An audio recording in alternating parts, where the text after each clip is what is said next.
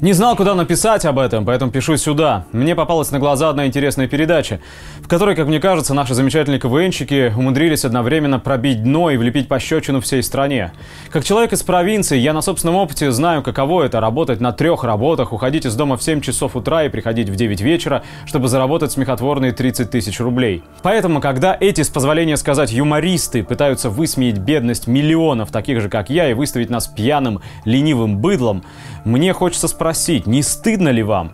Мне непонятно, как у них поворачивается язык говорить о том, что причина нищеты нашей страны – ленивый и тупой народ.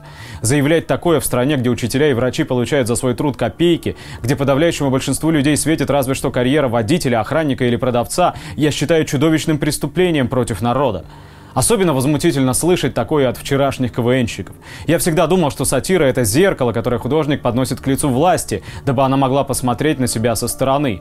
До какой же степени все прогнило, если сатира в нашей стране пропитана презрением к простому работяге? Просто вдумайтесь, мало того, что мы вкалываем как проклятые за копейки, так над нами еще и издеваются с экранов телевизора люди, которые давно перестали быть веселыми, но зато изрядно прибавили в находчивости, принимая подачки от власти имущих за оскорбление народа. Но это и понятно, ведь эти веселые и находчивые граждане давно всплыли с социального дна.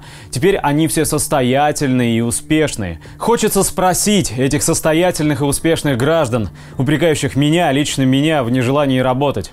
Скажите на милость, где в нашей стране можно найти достойную работу, если я не клоун, не барыга и не силовик?